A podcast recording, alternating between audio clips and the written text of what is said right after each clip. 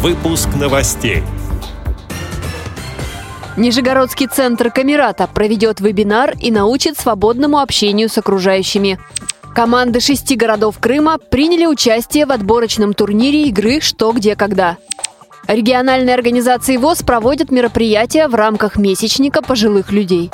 Далее об этом подробнее в студии Анастасия Худякова. Здравствуйте!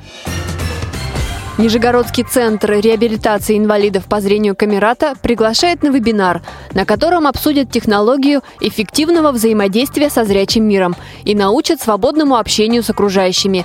Формат встречи предполагает открытое обсуждение всех вопросов. Приглашаются к участию студенты высших и средних профессиональных учебных заведений, а также ученики старших классов. Вебинар пройдет в эту среду в голосовом чате «Семья». Более подробную информацию можно найти на сайте Центра Камерата. Крымской республиканской организации ВОЗ состоялся региональный отборочный турнир игры «Что, где, когда». В нем участвовали команды из шести городов полуострова. Насколько тяжелой оказалась игра для крымских любителей мозгового штурма, можно судить по количеству правильных ответов на 24 заданных вопроса.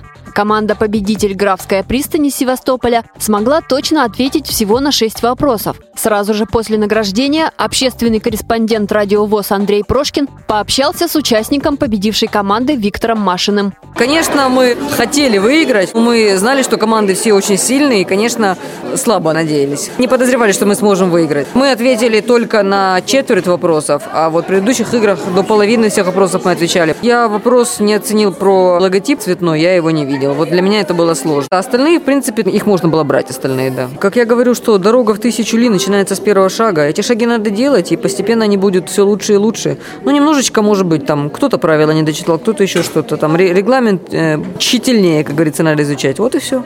Вторую позицию пьедестала заняла впервые участвовавшая команда из Ялты «Джалита».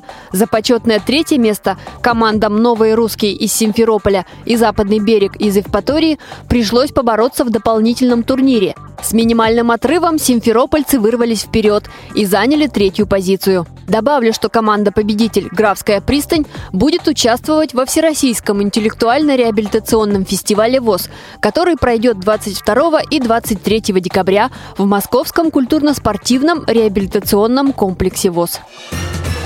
В Майкопе концертную программу с конкурсами, викторинами и музыкальными номерами для пожилых людей подготовили Совет ветеранов региональной организации ВОЗ и Адыгейская республиканская спецбиблиотека для слепых.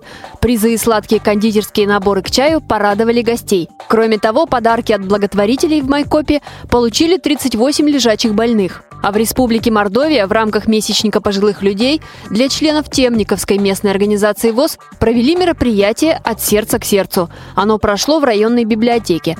Праздничную программу подготовили ее специалисты.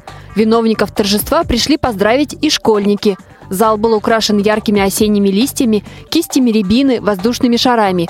Все это также создавало атмосферу праздничного настроения. В честь ветеранов звучали стихи и слова благодарности за отданные работе силы, за опыт, которым они делятся с подрастающим поколением. Также в рамках месячника пожилых людей сотрудники Темниковской местной организации ВОЗ посетили ветеранов на дому, чтобы сказать им слова благодарности и вручить памятные подарки. Эти и другие новости вы можете найти на сайте Радио ВОЗ. Мы будем рады рассказать о событиях в вашем регионе. Пишите нам по адресу новости собака ру. Всего доброго и до встречи!